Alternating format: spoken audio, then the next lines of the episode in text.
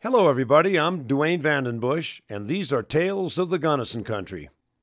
She was, by any stretch of the imagination, one of the most colorful characters ever to live in the Gunnison Country.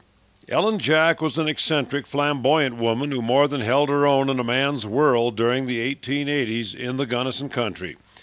When she died much later, the Gunnison News Champion declared, "The history of this remarkable woman reads like a page from some thrilling romance." Ellen Elliott was born into a wealthy English family in eighteen forty-two. She met and married an American naval officer, Charles Jack, but when he died, she came west, hoping to make a fortune in the mines.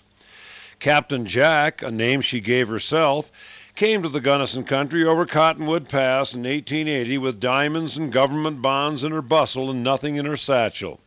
She also came with a forty-four caliber pistol with which she was very accurate. Captain Jack invested in the coal mines up Ohio Creek and became part owner of the famous Black Queen Silver Mine near Crystal. The colorful lady was a great storyteller with an exaggerated imagination. Later in life, she wrote a book entitled The Fate of a Fairy, relating all of her alleged experiences. At different times, she claimed to have owned rich mines, engaged in several sad love affairs, and escaped death from the Indians only because of her courage and spunk. One of her best stories involved her efforts to help bring help to marooned miners at the Black Queen Mine during the winter of eighteen eighty-eight. Using eight-foot skis and guide poles, she began the long trek to Gothic in the teeth of a raging blizzard. Braving avalanches all the way, she reached the mining town of Schofield, but found that the cabins in town were covered by over twenty feet of snow, with only one stovepipe visible. Carrying on bravely, she continued into Gothic. There, after getting help, she found her face and eyes were blistered badly. A miner cut into her face with his knife to drain the water from the blisters. To keep from going blind, a raw potato was placed on her eyes.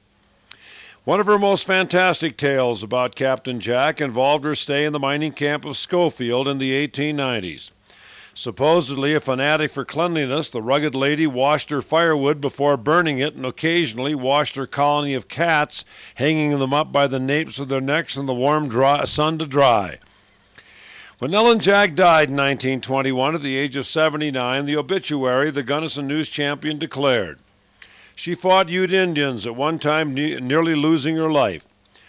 As it was, she carried to her grave a vivid scar across her forehead made when a Ute Indian struck her with a tomahawk.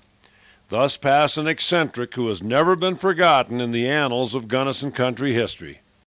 I'm Duane Vandenbush, and this has been another Tale of the Gunnison Country.